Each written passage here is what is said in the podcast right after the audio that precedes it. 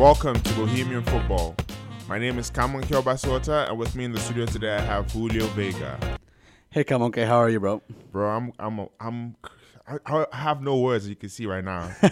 it's amazing, man. The World Cup is fully on, underway, and everything has been oh, just been stories been after crazy. stories. It's been super, super crazy. we had the Spanish sacking of their coach. We had the America, Canada, and Mexico bid. Oh, the bid, right? Yeah, but it's been accepted. What else? We had VAR, we had Ronaldo, and we had Messi. So clearly things you are know, day and night. Um, you have screamers of goals. Like, there's just there's so much to talk about, man. Like this World Cup has certainly lived up to all the standards that we expect out of a World Cup, and I'm I'm happy. I love it. and it's just what how many days are we in? What is it? Um, started Thursday. Today's uh, Monday. Monday. So Thursday, Friday, Saturday, Sunday, Monday. It, it's we're five days in, um, out of a full month, and we're already just like ecstatic that this is finally here.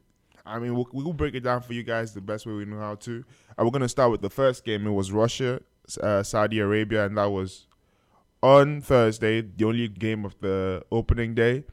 And I think it was it was surprising. I mean, I didn't expect uh, Russia to lose, but then again, still they played to to very decent standard, and I think that set the tone. Yeah. Russia was actually really solid, really good team there. Um, obviously, um, Saudi Arabia is not the strongest of sides, but just the way Russia played and the way they were organized was exceptional. They uh, they ran riot five nothing, and Russia defended well. They had their midfield was just so super compact. Um, knew how to hold the ball, how to pass it forward, and um, you know Dennis Cheryshev. Wow. Yeah, that was a beautiful goal. and if we're gonna if we're gonna start naming names, I think Golovin also Oh, deserves a Golovin for sure. He Two, had was it two assists and a goal? Yeah. that free kick goal was in, was just great. Yeah, we talked about him in the first episode, and we're saying, oh, how he's going to be a, an important figure if Russia is to progress in this tournament. And I think he showed why he's being coveted by most of the big clubs in Europe right now. hmm Uh, so yeah, that's definitely. Um, I know some people said that there was a boring five nothing uh, game, which I can see why they would think that. But I mean, would you rather have a boring 0-0 game or a boring five nothing game? Fair point. I mean, to be honest, I didn't, I, I didn't, I didn't enjoy the game in terms of its entertainment factor, but. From a Russian point of view, as a fan, like from a, if I, if I was a fan of Russia, I could see why I'll be excited about it because it just shows that there's a possibility that we might actually do something. You know, their track record hasn't been great over the last year and a half. They haven't really won games, so this was like their first win in a couple of games, and I think this is just going to help set the tone Oh yeah, for, for sure. for progression in this group, especially since it's not going to be an easy group for them. Right. I mean, they're in first place of the group so far. So, and uh, you know, Egypt, um, Egypt lost against Uruguay. It's, uh, you know, Russia with that win, it puts them in a decent position to advance from the group. And goal goal difference makes a big Goal difference is huge. In- It, it can become like that. So Yeah. five with the five plus goal difference as of now, this could potentially be you know what decides who goes through and who doesn't. Anyway, uh, ne- the next other game in this group, Egypt Uruguay. Uh, what were your talking points on that? First of all, there was no Salah. That was obviously a, It's an a important o- o- omission because everyone, you know, before the game, prior to the game, he was like, "Oh, he was going to play," and he didn't make a feature at any point in time. So that was a talking point before the game started. And during the game, it was more. There wasn't like an assertive dominance by Uruguay. It, my- it, I felt that game was like no one wanted to make like neither Egypt nor Uruguay wanted to make a mistake. Although Uruguay did have chances that uh, Edinson Cavani and especially Luis Suarez they, they should have scored. Um, I felt I think that both teams were a little bit were pretty cautious until of course uh, Jose Giménez scored what was the last minute winner to put Uruguay up one nothing and win the game. I mean, there were several uh, talking points. First of all, the keeper who started for Egypt was El Shenawi, and that wasn't expected. I was expecting the Uh. veteran goalkeeper El Hadari to start. Oh yeah, so so that was that was that was definitely something, and he made excellent saves. He Yeah. was Oh, yeah. he was every. I think he was the man of the match, the official man of the match, but I think he rejected the the Hmm. award due to uh, some religious. Uh, Oh, for the Budweiser sponsorship. Yeah, I think- Probably yeah. makes sense. So- um, but yeah, I really hope uh, El Hadari uh, makes an appearance. You Yeah, know, just for- forty-five-year-old goalkeeper. I mean, Buffon has a chance. no, Buffon. Oh my God, that's a whole other talking point. Anyway, moving on. Um, that next game, uh, in that in But that wait, day, be, be- sorry. Before we go on, not to cut you short. Uh, what what really like in the Uruguay Egypt game, it was really stale in my opinion. So do you, do you think this sets up Uruguay for progression, or do you think this is just? I mean, it didn't really show their strengths. I mean, they had a few things going on for them. They had Bentancur, the young Juventus player, he's like 19, and he was really Mhm. marshalling the midfield position because I wasn't really sure about him coming into this tournament. He's not really played any major games for Juve. He's, he's been out and about. I mean, he's a rising star. he's a yeah, rising star, but he, um, he really asserted himself. And then again, you could say it's against Egypt. So, what do you really think is going to happen with this Uruguay squad right well, now? Uruguay. I mean, a, one a one nothing win is still a one nothing win. Uh, they have three points. So I mean, three points is three points, no matter how you get them. I'm. I know some people would argue otherwise, but in the end, if you have those three points, you know, it puts you at an advantage. And what is it? I think like there's a stat that was going out at the beginning of the tournament. Um, like 85% of the teams who win their very first game move on to the next round. So I think this puts Uruguay in a not necessarily like you know in the driver's seat, but in a comfortable position. It gives them some breathing room, But- but they still need to. It, obviously, we're, it's one game in. They still have to work toward qualifying to the next round, and these next two games will be important. And that's that's um, for every team that won their first game or that lost their first game. So basically, this tournament is at least three games long for every team. And it's going to come down to the wire for some teams. Other teams are going to have little to no chance at all. All right. But you know, let's uh, let's move on because there's some other games that we really want to talk about. Uh, next game was Morocco versus Iran. What is it? Heart, heart, heartbreak for Morocco. Yeah, I- Iran. I, felt bad for him, and I'm, I- I'm, I I, wasn't a fan either. You know, I was. I did too. That was just you know an own goal in the what was it ninety first minute or something Mm. like that. It was just. Oh man, it was just not uh, and not a pretty sight. and I for- mean, it's just ooh, you know. his name, I think his name is Bouhaddouz. Bouhaddouz, that's his name. And the whole for the whole game, I think Morocco were kind of in the driver's seat. They were the ones pressing more. Oh yeah, Iran was just trying to counter every time, you know. So I think it it, it was it will be gut wrenching for them because they throughout the game up until that point, I think Morocco was in the driver's seat. So oh yeah. that that own goal is gonna probably cost them the tournament because right now I don't see them advancing beyond. Oh this. yeah, that that was definitely. Uh, it was in the 95th minute actually. Um, just imagine that even later. Uh, just that definitely put such a damper on their entire tournament, and it, it could potentially is like you know the final nail. It was the first nail and final nail in their coffin. I mean, they have to go against up against a yeah, they're But- gonna play Portugal and Spain. Oh yeah, they're playing Portugal and Spain. But uh, Morocco, yeah, this is a very you know they lost to Iran, who were I guess the less least fancied side of this um, group, and now they have to face off against uh, Portugal and Spain, and we just saw. We're going to talk about that in just a second. What kind of teams? What kind of teams that they are? Um, So yeah, I'm I'm going straight for it. Ronaldo, ooh, Ronaldo, Ron- Cristiano Ronaldo. that was That uh, is that's the whole summary of the Portugal Spain game in my in my Uh. I, I think it's a little bit more than that. I mean, yeah, for sure, uh, Ronaldo is a big talking point in that game. But what happened in Spain beforehand? What, did we talk about the Spain being uh, Spain coach being fired a day before? No, no, we hadn't because we did the show before he was. Oh fired. yeah, that was just uh, so. Yeah, yeah. This is it, right? the day before the day before the World Cup and two days before this game was played, uh, Julian Lopetegui was fired from his Spain coaching duties because he was announced as the new Real Madrid coach behind Spain, behind the FA's back. Spanish's FA backs. That behind the Spanish's uh, FA's back. back. Yeah, It's it's yeah. a tongue twister, man. Cool. anyway, uh, they did it without letting the Spanish FA know, and of course, they the Spanish FA does not want anything like that, e- even if it's Real Madrid. Um, so right.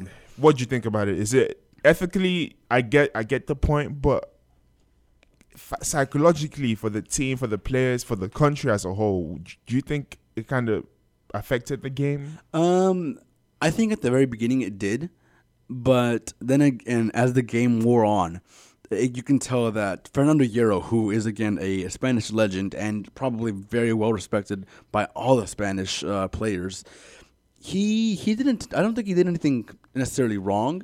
Um, but you know, we still we've never seen him coach before, uh, especially at this level. So Yeah, we're he's- still he has only to- like he's only coached like in the second division. For yeah, Spain, so, I don't know. It's but uh, you will we'll start seeing what kind of a coach he is uh, during this tournament. Um, so in regards to how it affected the game, I don't think it affected it too much because what you um, what Fernando Hierro is probably going to do is continue what Julian Lopetegui. That is had- the only sensible That thing that to the only sensible thing because if he tried changing it up, like okay, I want to do this different, this different, maybe he might add a little like hint of salt of his own style, but it would be detrimental to the team if he tried to change anything massive. I mean, what was Julian Lopetegui? Was he was with the team with what, like what, um, Was- two years ish? Uh, yeah, about that. Yeah, since Del Bosque, because Del Bosque was out at the after the Euros, right? Yeah. So since then, uh, Lopetegui's been in charge of Spain. Now, Fernando Hierro, at literally the final second of before the, the tournament starts, It's he, it, it's ridiculous. it's It- it- ridiculous, it's see. so. I am Nigerian, and this is such a Nigerian thing to do. like, hey, fire your coach before the World Cup starts. Like, oh, tomorrow's the World Cup. Yeah, let's just fire the coach and just put another Oof. person in charge. That's that is amazing, though. And Okay. and props to the Spanish players because they, I guess, they had to. This is a professional player, so they've seen things happen over and over again. But okay. still, for these kind of players, I think there's still a psychological barrier There, to, there, there to is- overcome. there's bound to be some sort of, Yeah. some sort of psychological. Uh, uh, there's bound to be some sort of psychological defect or like repercussions because yeah, it does affect you. If your coach gets fired the day before the tournament, it's gonna be like what? Yeah. So, uh, but anyway, let's talk about the match. Boom. All right, I'm going in. Ronaldo again. All right, this is it. Spain is a, is a country that's known for their tactical play, you know, tiki taka, Oh, the, their patient did you, how, did you see how they were playing? They were just touching the ball all around, and you know it worked for several periods at a time. But yeah, this is what worked for first of all for Portugal, and this is the same thing that worked for Mexico against Germany. And we'll What- talk what- about that in just a second. Yeah, what what happened is they knew they had to start the game off right, and that's how Portugal started the game. As soon as the kickoff, as soon as the whistle What was for it? Yeah, three minutes in, Bro, uh, Ronaldo went they, a penalty. They just were going straight for attack. They were going full full attack. You know, some teams like to build up. Spain wants to take its time, build up before the attack. Portugal went straight for the attack. Oh, they for sure. they left the middle. You know, there was like you know sometimes there's a middle ground. They just overpassed the middle ground and went straight to attack. And I think that's what kind of helped them because of that momentum that they were going in with. And Ronaldo was just Ronaldo. oh you know, yeah, know, coming into this tournament and throughout the year, a lot of people have been having debates about his value in world football today. If his it, it, it's it's still as strong as ever. if It's still as strong as ever. and and he just proved a point. You know, he is still as strong as ever. And what was interesting too, I don't know if you knew. Uh, did you hear about that? He that same day, the tax evasion. yeah, the tax evasion thing. He had to. He was like given a two-year suspended prison sentence, and he had to pay like 18 million euros in fines or whatever. And then he goes that. So I don't he know- was like, I don't "Here know what- fines. Here's your stuff. Screw you. I'm the best player in the world right now." I think I think it was everything was ill timed. Like the Spanish government should know better than to give Ronaldo a fine. Like, I mean, if he if he if he did tax evasion, you know, they're I gonna mean, get yeah, that. I, I obviously it's gonna happen. But I'm saying everything was just not real time. You know, it, this is Spain that gave. He just agreed to pay over 16 million dollars to the Spanish government, and he's playing Spain coincidentally the same day. Obviously, he's gonna have a lot in his mind, and I guess he just said, "All right, you know, I'm gonna just screw all of you guys and score three Yeah. goals." You know, but yeah, that was an amazing performance by him. Absolutely, for sure. And and I Um, think as soon as the, he scored the first goal, Spain kind of had to settle down and Oh play yeah, the that, it football. was settled. They had to settle, and uh, yeah, it, it was a very um, after that port after that first uh, Cristiano goal, Spain had to adjust what they were doing, and they were able to get a goal back. Um, who scored the first goal? Oh, Diego Costa Yeah. off of the um, what was kind of a controversial, like you know, All right, this elbow is- sort of thing. This is me. It's a foul. I, I would have called it a foul, but It's I a can foul. I, I can I, I can see why the ref didn't call it a foul. I, I probably would have called it a foul. It's a foul. It's it's uh, you know this is this are times where everything is being scrutinized it's it's your it's your typical David.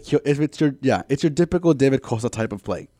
Yeah, but That's this, a, that's the type of player he yeah, is. yeah, yeah, no, he is an aggressive player. We give, Very I aggressive. understand that, but this is why I'm, I'm saying it's, it's a foul. Right now, the the World Cup is heavily scrutinized because we have the VAR and we have the replay, so everything is everything in real time has to be broken down. And now Diego Costa I mean, they elbows look- they elbows a it. defend. No, he elbows a defender before looked at it, before yeah. he scored. So that make that that brings the question to how obviously there's going to be controversy, but what one and doesn't an elbow count as a foul? Like, Um, that was a I I swing think the an elbow. I, I, that was it was a pretty I guess you know rash use of the elbow. Um, I think the referee determined that it wasn't you know. It was kind of because they both because both him and Pepe jumped to win the ball and Diego Costa won it. Uh, Pepe, uh, it hits him like in the lower neck area, and then he goes down clutching his face. And I think that's I think that's why they were like, you know, he tried to sell the injury or sell the foul, which the referee didn't buy. Because again, it's not it's fouls aren't just a contact, uh, which you know it, it can, contact does matter, but fouls in soccer and football, uh, it it's um, the referee has to make a lot of decisions based off of the, the contact, the, the what's going on, who the players are, and first and one of the most important things that people don't realize is the player intention. Was Diego Costa's intention to elbow, to knock down Pepe? That's unclear. It is clear to me I, that was I, a foul. I think it's I think it's unclear whether to see he used it. If he uses did, it, he, to, did, he, did he gain an advantage? Yes or Um, no?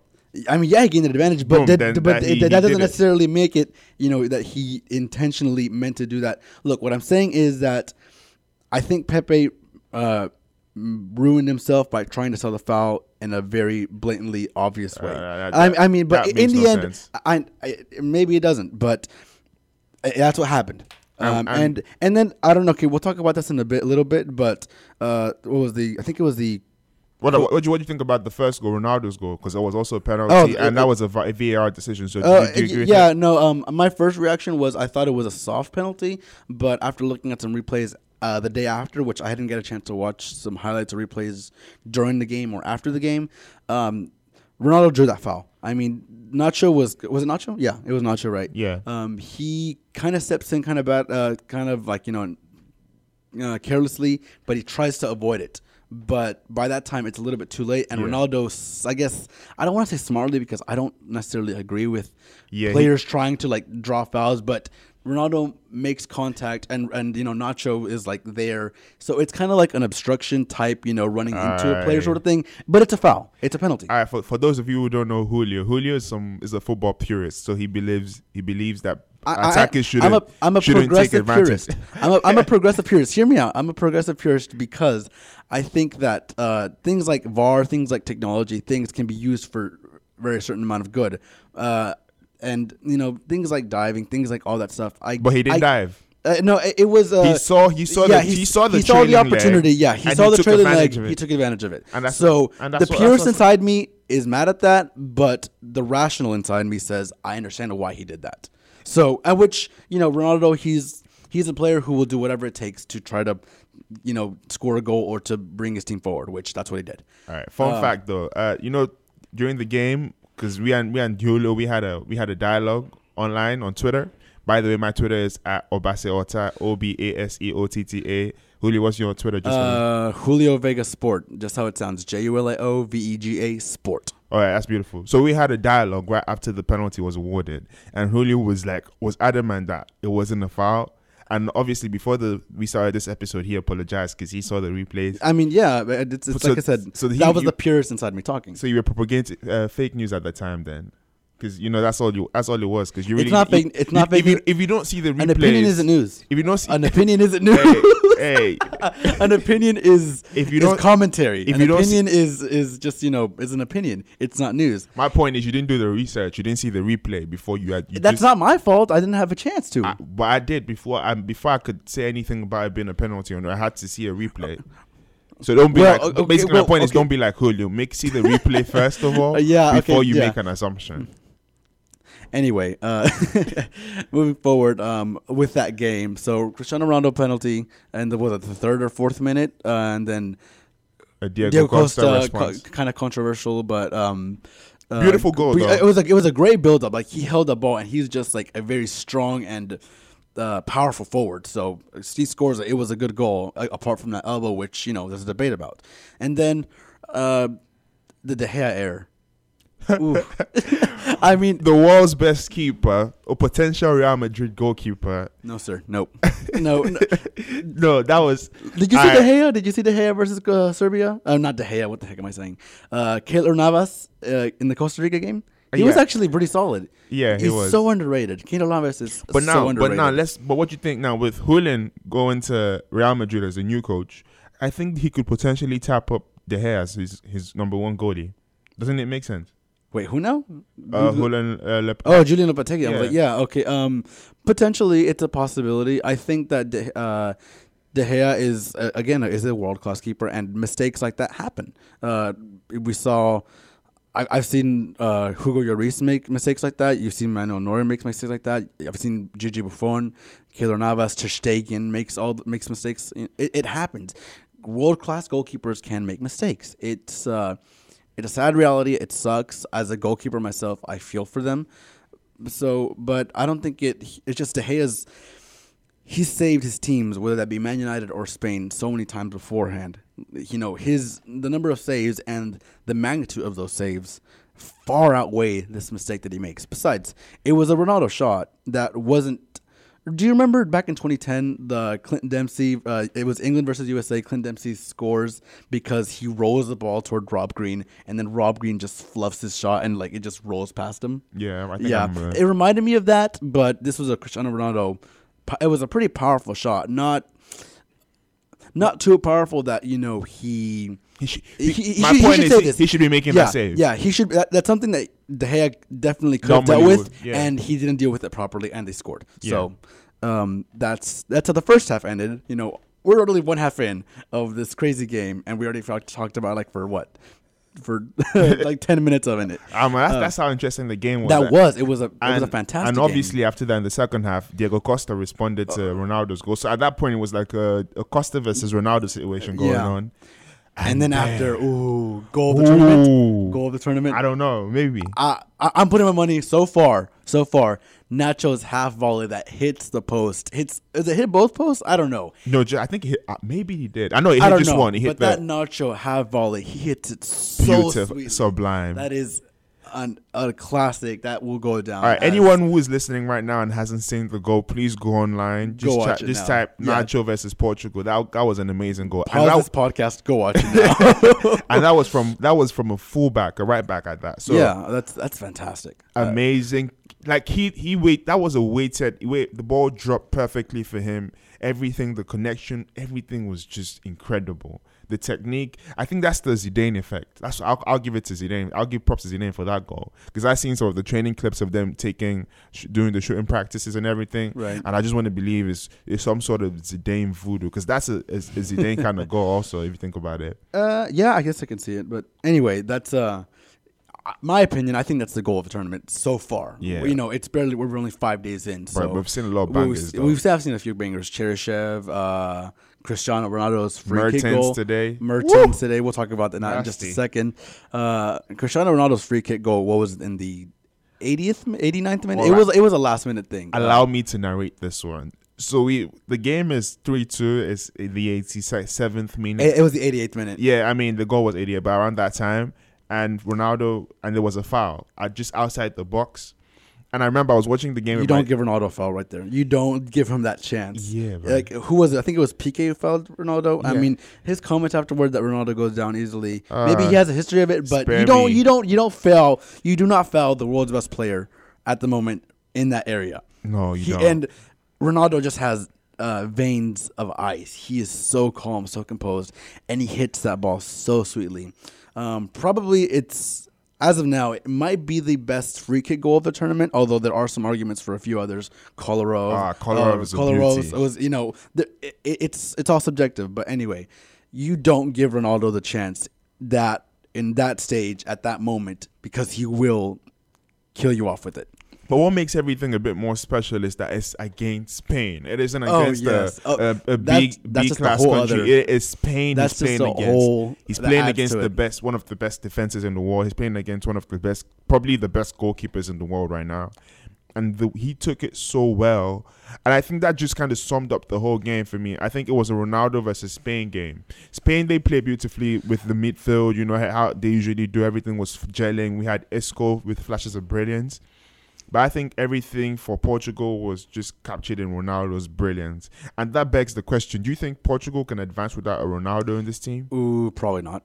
Yeah, I don't think so either. I mean, because uh, they do have good players in there. Bernardo Silva, uh, uh, Pepe is a decent defender. Rui Costa is a absolute magnificent goalkeeper. That's I think I think it's a little underrated. Probably because he pays, plays at uh, Sporting. This uh, one. yeah. So, um, but I don't think it's just Ronaldo adds such a dynamic and attacking Range. Uh, For uh, yeah, just it's it's such a unbalancing thing. Because tactically, during the game, I was trying to see. I was I was trying. They played a four-two-three-one. I was trying to figure out how this team will, will function without Ronaldo in the side, and I- I don't see and it. I don't see it. I don't see it. First of all, in midfield, everything was congested. So Spain, they were winning all the midfield battles. The only person that was able to break up Spain's midfield was William. William Carvalho. Yeah. So he was the only one breaking up the passes. But most times, as soon as he got the ball in midfield, he a barrage of Spanish midfielders will surround him, and he's not the best like close control technical midfielder. So that kind of that kind of puts him in a predicament. But to be fair, throughout the game, he was delivering and spreading out the ball as best as he could. Mm-hmm. But what Spain, what Portugal really did, they, they relied on the wider areas to to attack because that gave them more space. Because Spain was more congested in the midfield, and the wider areas they left a lot of space for the for the Portuguese attackers to to bomb forward. So I think without uh, Ronaldo in the side, it's going to be a really tricky situation for them. But so far, so good. We've had the first hat trick in the World Cup, and it was the Magic Man Ronaldo. so that was a great game. It was a fantastic game. Will And go for down me- as a classic. And for me, I think this puts Portugal in a better situation than Spain because I didn't expect Spain, uh, Portugal to win the game going in, and I think for me, Portugal is the winner in this game if if you want to look at it that way. If, if you you can to a certain extent because Spain has you know has a team to go far. They are one of the favorites to win this, and yet here they are, second and third place, tied for second. Iran's in first place in the group. So um, I do expect Portugal and Spain to go through, but it will be. Uh, it, it'll be you know between probably goal difference will make up the difference to see who goes first, who goes second. Exactly. And I'll Uh, just say this before we move on to the next group. In Ronaldo, in this kind of form, I see him scoring several more goals in the group stage before it ends. Right. Okay. Um, talk, took a lot of time about that. Uh, France Australia. France won two to one. Uh, there was a couple talking points there. Specifically, France seemed to underwhelm, and then probably even more importantly, VAR VAR. Yeah, yeah, I think that was that was a major talking point, especially with the the winning goal. Um, but I think f- th- this French team, and this is the same thing I said prior to, in the last episode prior to this one. The French team is not convincing in the sense they don't really have a natural leader. I mean, who would you classify as a leader in that team? Uh, Just just name off your head, off the top of your head. I mean, the first one that comes to mind is Hugo Lloris, but he's Ex- the captain. exactly. But, that, But, that uh, doesn't really. That, that, but he, you know, uh, talking about a commanding field player presence. Um, the only one that's like I guess commanding in his own sense, but he's individualist is Mbappe. But he's still so young. You- he's still he's still so dynamic, And- but he still has a lot a lot to learn. I, I don't I don't I don't even see what you mean by Mbappe. I mean, I mean, he's just so He's- unbalancing. He's he's uh, you Um, know he showed it over the past two seasons. He's shown that he is a potential world beater. He will become probably you know a, a he has player. leadership qualities. I agree He- with you. uh, yeah, uh, but he again he's only 19 years old. Exactly. He And- can't he can't lead this team on his own. and that makes my point. Like going in There to- is- there into a tournament like this, I mean, you, you yes, you have the talent. Yes, you have the world class players. Yes, you guys can pass the ball. But at some point, you need someone that could Right. spur the team and then say, "Oh yeah, let's go, boys, let's move." Because and and that's what they were lacking throughout yeah. the match. Because it's not Pogba. I mean, Pogba he can be good, but it's not Pogba. Um, and the fulcrum of that midfield is N'Golo and Kante, N'Golo Kante. So He's a silent leader. He does his oh job. yeah, he does his know? job. Yeah, but I don't. I mean, he's not that uh, you know outspoken leader that will the team will get behind and he'll carry them. You know, that's not the type of player he is.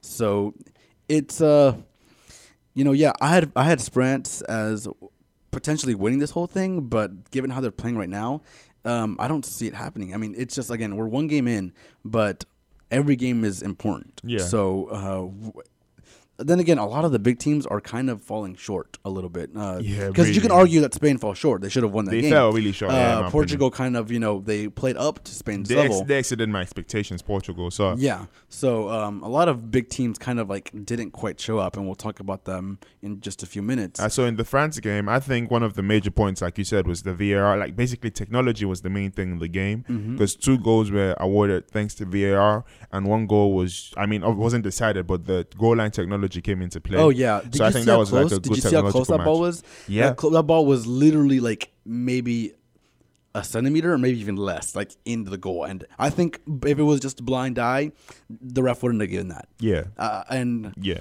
so that that just shows that technology can be used for good. Um, In case I- you guys don't know what we're talking about, the the France goal, the, that- the the winner, the yeah, second one. No, the, I'm not even talking about that. The earlier goal that Griezmann scored was awarded thanks to VAR. He was The fouled in the box. Yeah, Yeah, I think it was. I think it was called rightly. yeah, that was a, that was a, that was a good call, and I think the VAR decision was a was a good decision also, and the Australian goal also the one that. Oh, uh, um, why would you, why would Titi even use his hand like- Titi is, That is- you should be experienced at this point I- in that- time. I mean, okay, it, it, it was like it was a very childish thing to do because I don't know if, if you do you play indoor, you play soccer. I play everyone- indoor, yeah, I yeah, play. you know sometimes like people will like uh, someone will send the ball and you kind of like are pressuring quote unquote like you know not really and to kind of like do that you kind of like lift your arm up toward the ball a little bit.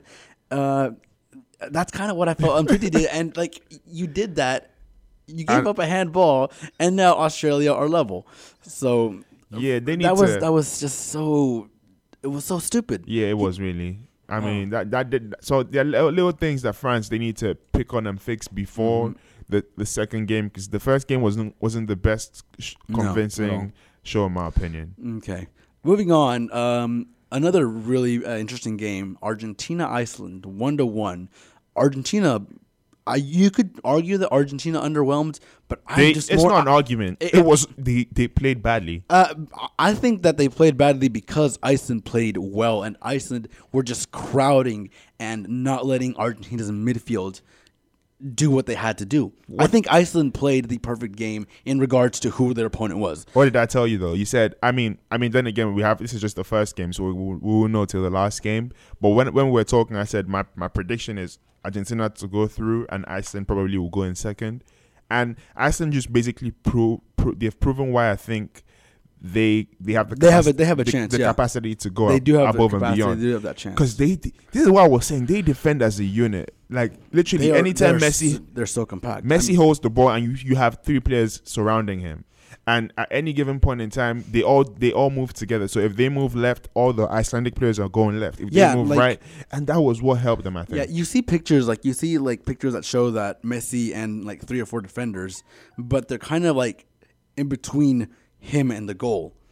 In in this case, um, the Icelandic defenders they just hounded him like he was like a. It seemed like I'm gonna go a little bit Ray Hudson here, but it seemed like that Messi was the honey bear and the Icelandic players were the bees defending their hive. yeah. I mean, it was just they did not give him an inch of space. Yeah, and no. there were a few chances that Messi did have, um, and we'll talk about the missed penalty in just a second. But they they defended him really really well. Um, and I probably I want to just give a shout out. I say shout out, whatever. I'm just gonna give a shout out to number two for the Icelandic uh, defense. That's uh, B. Severson. He was immense. all he was making. sons, He was all, the sons. all the sons, All the, yeah, probably just give all the sons a Just shout out. all the sons, all the entire Icelandic team, and of course their Viking clap. Oh yeah, that was amazing, man. Yeah, that was that was a solid display, and I think they probably have like a 99 percent chance of beating Nigeria in the next game, and I think that will probably seal their. That's uh, their that, that'll be an interesting game because it's Nigeria and uh, Croatia could not be more different. Iceland is like very, you know, defensive minded, but they have like a defensive mind, But defensive I style think play the- with a plan. Yeah, but I think if they if they're gonna play Nigeria, they're gonna have more confidence going out and attack Maybe because the, the Nigerian defense is really vulnerable. So I think that's gonna really help them. But before we go into that, let's just talk about the Lionel Messi miss. Oof. So if you guys didn't know, Lionel Messi had a penalty awarded. A a penalty was awarded to Argentina, and obviously Leo Messi was the only one going to stand up for the penalty, and he did. And that was probably the worst penalty that was I've a very seen bad this penalty. tournament Just, so um, far. you know, credit, That was horrible. yeah, cre- yeah. Uh, credit to the keeper for you know standing his ground and saving it because sometimes they just dive the wrong way. But credit to, he's a part-time film director. Iceland's goalkeeper is a part-time film director. I want to watch one of his movies. I, I saw the movie he did. He did a, a like a prelude, like um Really? yeah, for like for the tournament. He did a video, a hype video, and it was it was really it had some cinematic moments and everything. Cool. So it was a really good video. All right, But then I need to but. Messi, right? This is it. When you're taking a penalty, this is usually Yeah. what goes through players' minds. There are literally two things you could do. You could go for power, or you could go for placement. And Messi did neither of Yeah, those two it, things. it, was, it was a really bad penalty. You you, have to do better. Um, you know, it's just, and of course, there's going to be the comparisons of you know Ronaldo scored a hat trick, Of course. and, you know Messi missed a penalty.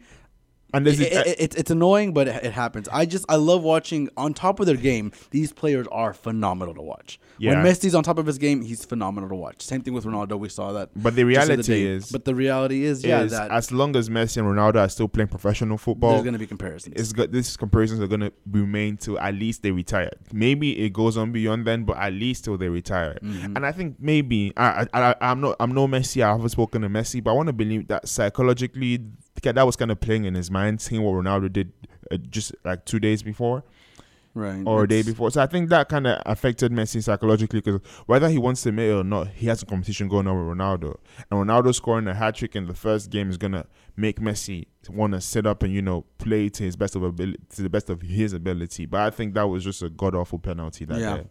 Uh, credit to Sergio Aguero for scoring a very Man City goal. I mean, it, Exactly, It right? was a Man. It was I, like I, you I know, I told my brother the same thing. He receives the ball back to goal, takes like a half touch, or it was I think it was like two touches or whatever. No, just a turn. Just a just a turn, and then finishes at top corner. I'm- Smacks I, it I his thought leg. I almost thought that. Uh, I mean, they were in black, but I almost thought, wait, does he have a Man City shirt underneath that? 'Cause it was it was such a Man City type goal. I just you know credit to Aguero, uh, phenomenal player. It's his first ever World Cup goal. Yeah, I think that sums up the goal. I, I mean, I couldn't say I've said it any better because I was thinking about the right superlatives to use, and that is probably it. You know, the turn. that's a like a, Yeah. a really Man City Aguero turn. If, if I'm being Yeah, honest. I've seen it so many times. And what do you know. make of the selection? No, the Dybala didn't feature in this game at any point in time. Um, Higuain came on sometime late. in the match, but like, do you? Re- I mean, Aguero probably has shown that he should be starting, given the I, goal. I think yeah, uh, But Aguero should what- be starting. what- uh, what do you think? It's just it's interesting how you would put Messi and Dybala on the same on the same team at the same time because they're they're pretty similar. I kind of want to say like I know some teams they play like a front three where you have a number nine and then you have two number tens. Um, but that can be crowded crowded sometimes. So, I- but I think with this team, it's just Argentina have a lot of flaws and they're not quite sure how to do it. I think I would what I would do is um, who is that young uh, Argentinian winger that played? Um, I don't remember off the top of my head, but I I, I think a decent way of uh, putting um, Argentina would be a front four, kind of like a four one four one in a sense. In a like up in a number nine position, you'd have um, Kun Agüero, and two number ten, you'd have Messi, Dybala. Um, on the left hand side, you'd have Di Maria, and then you have Meza. That, that's who it was. Uh, Meza on the right side. Um, so I think that could work. That may not work. You know, what do I know? Um, you'd have Mascherano. They had Mascherano and Biglia in midfield for Argentina. So um, Yeah, I there's- see what there's- you're saying. Yeah, there's a lot. There's a so many things that I would do differently. But then again, I'm not there. Coaches have their own way. But let's move on. Uh, well, actually, before we do that, Iceland, good goal. Um, they deserve that draw. It was, you know, a very Icelandic type Vict- game. Yeah, I, I said it was a victory. It's a victory for the ice for the It- for, it for the whole you of know, for, Iceland. for like in a moral sense, moral sense, yeah, it's a victory. You know, they've because Iceland they've held off Argentina, they've held off Portugal two years ago, they've beaten England, so like they are a force to be reckoned with in a sense that they are an extremely difficult team to play against. and I, I think that's probably what's going to set them apart in this group. I think so too. And Um, and the we'll, next we'll game, see what happens. It's it's it's still a lot to determine because Argentina, Iceland one point, Croatia has three, um, Nigeria has zero. Nigeria zero. And, so and that brings me to the next game, Yeah. Croatia Nigeria. I it was um. This is it, right? I'm Nigerian, so I probably know more about the team. It was Croatia versus Nigeria, and from the starting sheet, I could probably tell Nigeria wasn't gonna was gonna, wasn't gonna go anywhere with this team. So right now, the starting eleven had Shehu as the right back, Shehu Abdullahi, and that was the first mistake that uh, Gernot Rohr, which is the coach of Nigeria, made. Shehu, given the last three friendlies we've played before this tournament, has shown that he's incapable of maintaining his position as a right back. He's a good one-on-one defender, but most of the time his position is left open, so they're bound to exploit that left side, left-hand side of the attack, and that's what exactly what happened in the game. Ebuehi is is a more he's not really played much for Nigeria, but every time he's played for Nigeria, he's shown that he's quick. He can attack, he can defend. In the Argentina game that Nigeria won 4 2 in the friendly, he was immense once he came on the field. He was just taking Di Maria for filth in terms of pace. Like Di Maria couldn't get past him at any point in time during the game. In the game that he played against England, the same thing. As soon as he came on, the suddenly the right hand side for Nigeria was uh, was just solid. They couldn't get past that that side of uh, of the of the game of the field. And that's the, that's the mistake I think the coach made by sticking with Shehu. I think he's just trying to be loyal to Shehu, but that doesn't help the team in any shape or form. So his first of all, his position was so open. So all we had was Perisic and Modric, and everyone was just going through the right hand, uh, through the left hand side of the field for the Croatian attack. So they were just bombing that side, and most times Shehu was caught because he wasn't in his position. So what happened is the the ringer that's supposed to play up forward was tracking back to cover for Shehu, and that left Nigeria exposed. So anytime we'll get the ball and we'll try to advance beyond the midfield, you find out there's no one in attack because Victor Moses, who is supposed to be the right winger, is covering at right back for Shehu, who should be doing his job. The second mistake in the game was Mikel Obi. Mikel Obi is obviously a fantastic midfielder. He's a veteran. He's played for Nigeria for several years. But that position for him doesn't work when you have someone like Odion Ighalo, who is the lone striker.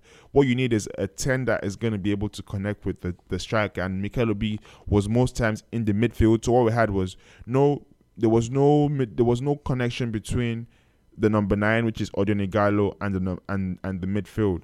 And I think going forward, if Nigeria wants to have any hopes or any hope of advancing or even getting a win, they need to switch everything up. So they probably need to put Mikel Obi in in midfield as a number six and find a number ten, probably Vic, uh, Alex Iwobi, and then they put Ahmed Musa on the left wing because that's the only way they're gonna get past the Icelandic team because the Icelandic team obviously they're proven that they're a strong nation and I don't think I don't see Nigeria really doing anything. Do you do you think that uh, Kelechi Iheanacho should have started?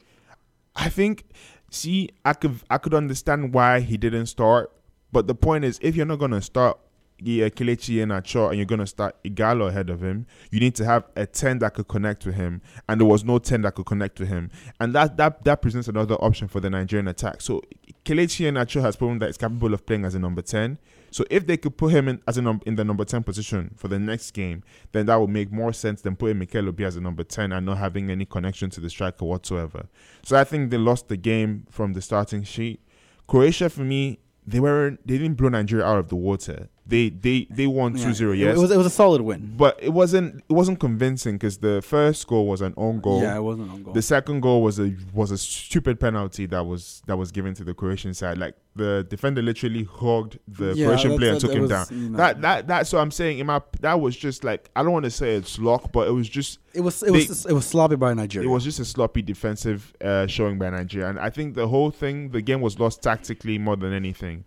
So if Nigeria has any hopes of going forward, they need to they need to change the tactics up and maybe they will be able to move forward. The Croatian team, I'll give them the props. They played well and they, they capitalized on our tactical errors and they, they punished us. But the next game is going to be against Argentina. Given the first game Argentina has played, I don't know if they are going to be in the best mindset to win Croatia. So I think if Croatia could sneak a draw against Argentina, then I see Croatia advancing past this group. Yeah, um, fair assessment. Yeah. Um, moving on, I guess the other game that happened that day uh, was Denmark versus Peru. I think a lot of people weren't expecting this to be a good touch a good game, but it was a fantastic. It was, game. bro. Who, I, I loved it. It who, was whoever the whoever they hired to be the commentators for the Fox game for for sport for Fox Sports News. Oh, the, the, the oh the the annoying the, the annoying one that says "Mamita querida." No, those guys are hilarious because apparently one is the older guy and there's a, it's like a it's like a it's a mix of yeah. old and youth and everything. It was it's, just, it's the one with the like really really heavy Hispanic accent. Yeah, uh, that's that's uh, that's Mexican commentator Jorge Perez Navarro. Which nah, in funny. Spanish he's actually a pretty fun commentator to listen to, but in English it's just cringeworthy. It, I don't. It like is. It. it is horrible. It's awful. But that made it really more. I just like took the excitement levels up a bit for me. Watch it in Spanish. I mean, on uh, here you can watch it, uh, you know, on on Telemundo. Yeah. Uh, watch it in Spanish. You won't understand a whole lot, but it, it does add a different dynamic to it, and it's more enjoyable, I think. But anyway, Peru were so close. I think they deserved probably a win. They at least deserved a draw. At they least. at least deserved a draw. It didn't happen that way. Denmark came away with a one nothing win after. Um, after Jurati uh, scores what was a pretty a pretty good finish um, after he was laid off by You know Christian what's Eriksen. weird? I know him as Poulsen, so I don't know why. I don't know why the sudden name change for his contract. Because for RB Leipzig, he, he plays as Poulsen. So I, I mean, maybe it's just a, a tribute to something, or he just felt like he wanted to have a name change for all of a sudden, similar to what Chicharito did back in the day when he switched between Yeah, Chicharito and yeah, Hernandez. Yusuf Jurati Poulsen. I mean, I mean, maybe it's a maybe it's a name thing. Like I know some players, like you know, in Mexico, usually it's almost always like you know first initial last name. Yeah. In terms of stuff like that, but there was a couple players who are known as just their first name, like Raul Marco. But I'll get to that in later. But um, oh yeah, Denmark um played a very I guess solid game. And Peru, they had a lots of chances going forward, and they just couldn't finish. Um, and that's on that's on them. and my question that- is like, why didn't uh, uh Guerrero start the game? Um, probably because they wanted. To, I think they wanted to see like how. I think it was a mindset sort of thing. I think that as soon as he I- came in, everything oh, yeah, changed. It did the whole change. I- I dynamics changed. I think that they did that in a sense to you know add something dynamic because they know he's a game changer, and if the game needed to be changed, he comes off the bench and he could do that, and he almost scored. He was inches away from back from scoring a back heel goal in the World Cup. I don't That think would- I've that- ever seen a back heel goal in the That, World that would have been it. That was a good. that would have been insane. Um, Yeah, but like wave of wave after wave of attack. Yeah, Denmark just I don't know how they did it. They just managed to. Kasper Schmeichel was He made- exceptional in goal. he made amazing saves. He was, he, yeah. Kasper Schmeichel is probably at this point in time the best goalkeeper in the tournament so far, um, because of the amount of saves and the quality of the saves that he's made.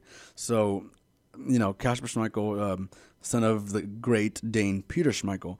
Anyway, uh, I think it was just it was an entertaining game. You know, you probably didn't expect this out of Peru and Denmark, two mid-tier, like not top sides, either Latin America or Europe. But I, I thoroughly enjoyed the I, game. I'll rate it as one of the top three games of the tournament So so, far, maybe. Yeah, I think so. Probably even top two because it was a really enthralling game. I just everything. Like, you know when the, you know when the game is so fluid that there's almost no midfield. It's just wave of attack like back and forth. Uh, that's yeah. what that's what the game was to me. that kind of like a ping pong or tennis match. Exactly. That's that's more. That's the best analogy I think from for the for the game. That was I'm, that was I'm good a with game. analogies for some reason. You're on the road today. Two two for two right two now. for two. uh, but yeah, I, I thoroughly enjoyed that game, so that was fun. Um, yesterday, Sunday, we had three games: Costa Rica versus Serbia. Um, not not too much to talk about this. I think Serbia Pretty straightforward. pretty straightforward win. Uh, again, I think the, another talking point, Keylor Navas was. Um, He's was Keylor Navas. Keylor Navas is Keylor Navas. He's obviously you know a very talented, probably world class goalkeeper. I consider him so. And in the same vein, you could say Kolarov was just Kolarov. I Co- oh yeah, that, that color free kick was you know we That- talked about that. That was a, this this man is nasty with those free kicks. his man. left foot is an absolute rocket. It's should probably probably get an award or just like frame it somewhere. I, I would I would I would grab a cast of his leg, plate it in gold, and then hang it up on my ceiling, or Uh. like or make one of those leg posts, like leg lamp posts. I, I- I would do that with color Kolarov's leg because it's just it's fantastic. You know, Um, it was a great goal. Uh, yeah, for sure. Uh, easily w- in contention for one of the goals of the tournament because it was pretty far out. That's why that's what I'm saying, man. I don't. it's amazing because he does it year after year, season after he- season. You know, it's not, it's not, a su- fluke. It's not surprising. You know, he's Yeah. good at this. But that that that from that sort of distance, you don't really expect the sort of power that he puts puts you know Yeah. puts on the ball, and I think that was that was what that kind of caught Keylor Navas off guard. But I don't Yeah. think there was anything. He could do Yeah, I don't. Um, guess I don't. I don't think Costa Rica is going to surprise anyone this time around because I know last uh, World Cup they reached the quarterfinals. This time I don't see them surprising anyone because they are an older team. They they're one of the oldest teams. It's uh, um, maybe maybe that's the thing. Like that element of surprise from the last time isn't going to carry over, and they know how they play. Other other teams know how Costa Rica plays, so that might be the, to their detriment. Yeah, So, yeah, I, I I could see that happening. Uh, but they they they they had it was a decent game. They had most of the possession, but yeah, like I said, at the end of the day, in this type of in this type of games, what counts is the goal. What counts is the three points. Mhm. And, And Serbia, they, they had Serbia they got. got. the three points. So Okay. so that was a that was that was good for Serbia, not so much for Costa Rica. right. And that takes us to me, Germany versus Mexico. what was that? I don't know. Oh yeah. Sorry about that. World champions versus Mexico. Okay. Um, So, I, yeah. I just let you take the mic. All right. Okay. Um, all right. I'll say this: uh, Mexico played outstanding. They were a fantastic side. They really, really stepped up to Germany. I think um, probably uh, the coach said afterward that this, ever since they drew Germany in the World Cup draw, um, their preparation for this game started, and a lot of people were like too focused in on the team's not playing well, yada yada yada, all that stuff. And I'll admit, I was part of that too. I was unconvinced by how this Mexico team had been playing in the games leading up to World Cup. They weren't cohesive enough, and there was a lot of doubt. But when the game started and Mexico f- was fired up and they just played, they played to where uh, not Brazil, Germany had to react to Mexico's style of play and not the other way around. And I think that was was that was the most influential thing about it because if Germany had gone into a rhythm, if Toni Kroos and Sami Khedira and Mesut Ozil started passing around and Mesut Ozil starts flinging balls um, and like making those forty yard like diagonal balls and you know toward Timo Werner, toward uh, Thomas Muller, it could have been a totally different story. But Mexico's midfield did not let them. Andres Guardado and especially Hector Herrera, the Porto captain, and um, you know the fulcrum of Mexico's midfield. Herrera was just outstanding. Uh, Guardado also too was you know did what he had to do, but Mexico's midfield really really stepped up to when they needed to. Um, again, there was a lot of doubt about this coach. There's a lot of people who don't like this coach. I I'm I, I have questions about this You coach. questioned him, I remember, in the last episode, especially in terms of his formation changes yeah, and switching and, up everything. And I'll talk about his formation changes in just a second. But I think Mexico and Juan, Juan Carlos Osorio got everything right. They they take down all the boxes they need to take down, neutralize. Um, not Germany's attack, but their midfield because it's what it's their midfield that makes that Germany team tick. Also, um, because Germany had to react instead of act and play out their own game, that kind of was a detriment to them because many times Germany's fullbacks uh, they were caught out of position, and Mexico defended well. Um, because if you look at that that team, how many actual players do you recognize? Like, um, you know, Hector Moreno is not really probably the most uh, Notable strong, player. yeah, notable player there. Yeah. Maybe even Miguel Layún, but he was playing Nah, in the I, ring. I, I'm. I'm, I'm familiar with, with, with the front three. Yeah, I, with the, like uh, the, the, the front defense, five. though, if, you're, if you're gonna say it that way. is you know not exactly the strongest or most notable. Yeah. but uh, They managed to Gallardo, he in the left back position against Denmark, he was very sloppy, very unconvincing. Against Germany, he was not not spectacular, but he was solid when he needed to be. Uh, so he stepped up big time. Hugo Ayala, I've always thought he was a solid defender, def- defender. Not the most household name, but he stepped up big time. Uh, on the right side, Carlos Salcedo, who plays um, in the Bundesliga, um, he's actually a natural center back, but his uh, his ability to play on the right definitely added another dimension in the defensive aspect for Mexico. And Mexico defended well. They counterattacked beautifully. Chicharito uh, ran his heart out. Uh, Chucky Lozano, Hirving Lozano, who plays for PSV, um, his price tag just went way up. I mean, scoring a goal against Germany and in a game like that, you know, and he's already he's already a young hot prospect. He just got even hotter. So big team teams looking out for him are gonna have to cop out another ten million euros or, or at least or something like that. Yeah, I think for, for Mexico, what really worked is it's like it's the phenomenon. It's like the same thing that worked with for Portugal. It's the momentum. You start. Yeah, You start off the game. It's that momentum. you start off the game as with with a blazing pace. That just sets up the tone for the rest of the game, and I Mm-hmm. think that's the same. That's, that's what Germany didn't see coming because Germany is cool, calm, collected. The current world champions. They're efficient. You That- know- that they're efficient. They know what to do. They have a plan. They they do it. But That's just Mexico they just disrupted everything That- with the movement, with the players, with the pace. Especially, and I think what really worked for Mexico is you had Vela playing as an advanced number ten. number 10 like in between a supporting striker and in between like an, an attacking in between the wingers, yeah. yeah so he was just ev- like almost every ball was going through him so once Yeah. they slice through the midfield Vela has the ball Yeah. and he now has this And it- attacking channels left right because most of the time most times the Gem- the German fullbacks are, are forward so they have to track back so like m- if you've watched the game you find that Mexico like they really count they had a lot of counter attacks and that's what, what I was also thinking about because they missed They loads did, they of did miss quite a few. They did miss quite a few. Not quite a few. They missed loads of chances. Yeah, they did miss loads of chances, and I this think- game could have been two or three nothing Yeah. for, for Mexico.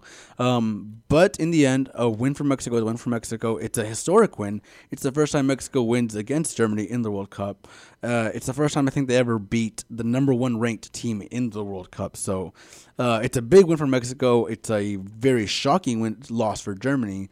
And it really opens up the door for group for the for Group G. And Uh, I think I think Group F, Mexico at this F. point in time probably could top the group. They've It- won. it is- it is they- very they've won arguably not arguably they've won the best team in the They group. They beat the best team in the group So for they- sure. they have so they up- have yeah. they have the possibilities to win the group, but they still have to break down a very solid Sweden side. Like that's not spectacular again, but solid, and they know how to defend and make sure they don't mess up against uh, South Korea Yeah. because uh, South Korea can be a threat that can be unbalancing. So if Mexico wants to top the group, they're gonna have to play the way they played uh, against Germany and not react to Sweden style of play, to Korea style of play, because when they ha- make the other team, you know, react to their team, to, to their style of play, they become unbalancing. and Their attack becomes pivotal. That becomes uh, threatening, dangerous, and these are the results. Yeah, I think this has just changed the whole dynamic of the group. So, Mm-hmm. like, remember we talked about it, and I was we weren't really sure who was gonna go second, but I think right now with the with the win, Mexico is in pole position to, They they are in pole group. position, you know. Uh, so and that makes a question about Germany now. For me, Germany, they weren't they really they didn't really click.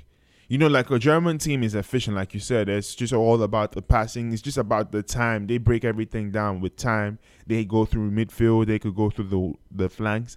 But I think as uh, once I started seeing Toni Kroos attempting to shoot several times from outside of the box, it kind of just showed me that the team wasn't really ready. Because I'm not Yeah. saying I'm not, don't. This is not a discredit to Toni Kroos. Obviously, he's a fantastic footballer. He could shoot the ball, but that's not the real German style of play. They break everything down from like they, it's like calculated. And when he's taking shots from outside of the box, it kind of shows that A little bit of desperation. Yeah, yeah. It doesn't really show the German efficiency that yeah, we are used yeah, to. we're used to. So I think that kind of just showed that everything wasn't really going going as well as planned.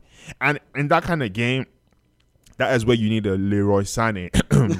so I'm just saying, Ah, like, just to, to bring that up, didn't you? I'm just saying. So I mean, it just, it just, they have to now win the, they have, they have to win the I next think two games yeah, to, to Germany's progress. probably gonna make some major changes to that team because they just looked out of focus, out of just not. They they, they were lackluster for so for most parts. for of most of the parts of it. So I I, mean, think that Kimmich was fantastic as per usual, but like they didn't really. Uh, I don't I don't know about that. Kimmich, I- I mean, Kimmich okay. was caught out. Kimmich I- was caught out I wouldn't say fantastic. That's that's a stretch, but I would say he was he did what he was supposed to do. But Uh, I- by going up, Yeah. but not doing what he's supposed to do by going not going not going back. He he, he, didn't he, defend. he didn't really left- have much cover. He left. He left his center backs exposed. Him and uh, who was it? Uh, Pla- Platten, Plattendart, Plattenberg. Uh, what what's his name? Plattenhardt. Yeah. Um, I'm, I don't know German names. But it's I don't think it's just them. I think it was the tactics of the coach. Like this is the first time I probably say uh Löw has just not had it done tactically. He wasn't Yeah, it it- wasn't it he wasn't wasn't- spot on at all. Everything was just off. So I mean, yes. Then Yeah. again, like yeah, to say Kimmich was good is is maybe it's a stretch, but like the whole team really didn't play well. yeah, it was a whole team effort. They just were not. yeah. They were so lackluster. Anyway, um, And that takes us to the final game, Brazil versus Switzerland. um, How many times did Neymar get fouled? I think it was ten. I think it was ten fouls on Neymar. that is which, almost a record. Uh, That's it, just- it, it that- may be. I don't know. It's Uh, what they say. Apparently, it's one short of the record of uh, of, of fouls. the maybe, maybe not. Uh, It's uh, but I think Switzerland did a good job neutralizing of fouling, uh, of fouling of- Neymar. of- of fouling Neymar. Like, hey, but it was amazing, man. They were kicking him left, right, and center.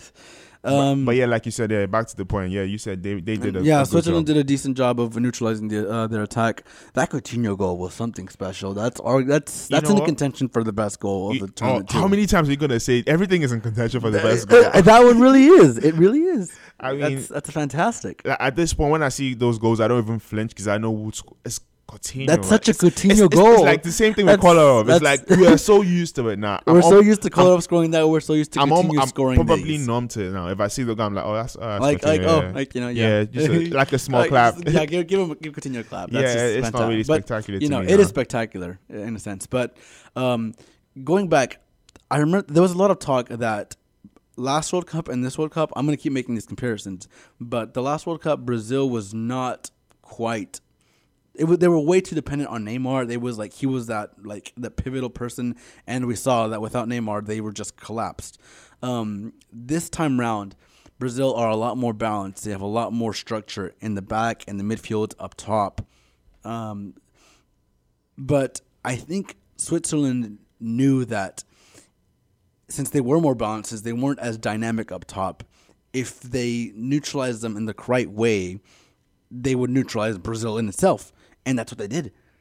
That's that's exactly what they did. Brazil um, can be a spectacular team. I think they have a possibility of reaching probably the semifinals again, maybe even the final. We'll see. Uh, but Switzerland did really, really well and to and this kind of answers the, our question because we, we we spoke about them, you know, being given the FIFA ranking. I think is sixth, right? So it's like maybe this is maybe this is why maybe they yeah, maybe this is what. But like we were saying, it, it is ridiculous that they are sixth in the world. But I'm saying they they kind of answered the critics. People like us were they could yeah that's we were, we were unsure of their of their position and and how they're gonna play, but they did well.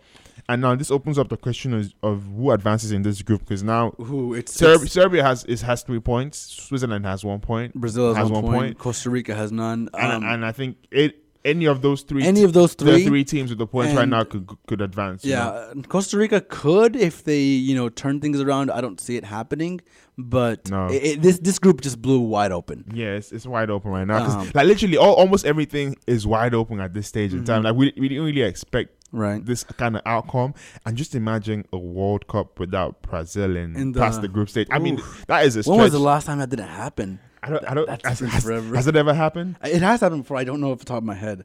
Uh, Yeah. So I. I mean, I'm not. I'm not. I'm. Probably, it's not probably. It's probably not going to happen. But it, I'm it probably isn't going to happen. But I'm just gonna say this though, given that Switzerland and Bra- uh, Brazil have ended as a draw, I think uh, this group is just is poised for any team that takes their chances. And now it's not about the flair, it's not about the better attack. It's just about three points. So it doesn't matter how any team gets the three points. It's all that matters is that you get the three points in the next game. And I think whoever wins the next game is probably going to be the one that advances in the group. Like I'm not, that that goes for Switzerland, uh, Serbia, and Brazil. Like just one of them has to win the next game to secure Want to the know? progression. In my in my opinion. Want to know? The last time Brazil failed to make it out of the group stage was in 1966. 50 plus years. That's insane. That is a long time. So I don't think this group is ready to be that to break that record yet. Right. So it's gonna be really interesting to say the least. Okay. And I think that really sums up everything in terms of the World Cup so far. This is Monday, so we still obviously have uh, a couple games tomorrow before we move on to day two. Uh, but so far, I don't think any African team has won. Like, what do you think about all the African teams? Do you think anyone might even progress past the group stage? Um, let's see. I think Egypt has a chance if they, you know, if Mo Salah is fit, if Mo Salah does what he has to do. Um, Morocco obviously disappointed a big time. Uh, Nigeria, Nigeria disappointed. horrible, yeah. uh, well, we still have, we still have yet to watch Senegal. Senegal. Senegal. you know what? You know what? I'm gonna change my nationality. I'm Senegalese. I am Senegalese. Sadio Mane. Let's go, You're man. gonna get a, you're gonna get a lot of heat from this back at home, bro. Hey, but honestly, I, I do think Senegal Senegal has a chance. They do, they do. But man, that's that's a that's a rash statement to say. That's a hot take for sure. Oh yeah. And and before we do close, uh, what do you think about the World Cup bid 2026? So officially now, the United States of America, Mexico, and Canada are poised to host the World Cup in 2026. I'm happy. They beat out Morocco. It was uh, um, I, there was a lot of talk saying that people thought it was going to be a close vote. It really wasn't. The U, the USA the United bid was what they called it. Got like 130 something votes, while Morocco only got like 60 something. So it really wasn't even close. Uh, you know, so it was like 60 like 66. I would say this: it would have been Uh, nice to see you know. a Morocco, another African country, host the World I, Cup. I would too. I, I, I'm saying that I would given, like to see. given the the the the progress South Africa made. I, Yeah. I, I think South Africa held a really good tournament. Oh, I love that tournament. it was a Uh, great South tournament. Africa was a the vuvuzelas, the jabulani, like everything about the tournament was just was just great. There was actually a game this tournament that the Vuvuzelas made a comeback. I think it was I don't know which game it was, but there was like Vuvuzelas going all around. It might have been Morocco, Iran, or something. Um, but there was a game that people like where it was a lot of Vuvuzelas all around, and you could hear it, and it had a South African type of vibe where uh, the whole stadium just sounds like a beehive, like bzzz, all around, like you know. But um, I actually have a Vuvuzela at home. I'm gonna bring it up here next time. hey, give them a sneak peek for those who don't know. um, for what? Like the, the, the people don't. Some people don't know the sound of the vuvuzela. So Really? you- you- I mean, you never know. Uh, I'm not gonna do anything. Just look up what this a vuvuzela sounds like. Um, there are probably hundreds of videos out on YouTube, out on whatever that that shows like a stadium is full of vuvuzelas. Um, there's there's bound to be out there for sure. So yeah, like I said, so that means definitely in 2026, about what eight years from now, Eight years from now, uh, the World Cup is That's coming to America, U- to America. Canada, Ten games. and Mexico. Ten games will be in Mexico. Ten in Canada, and sixty will be in the U.S. So pretty much, the USA only used Canada and Mexico to get support from Canada and Mexico's allies.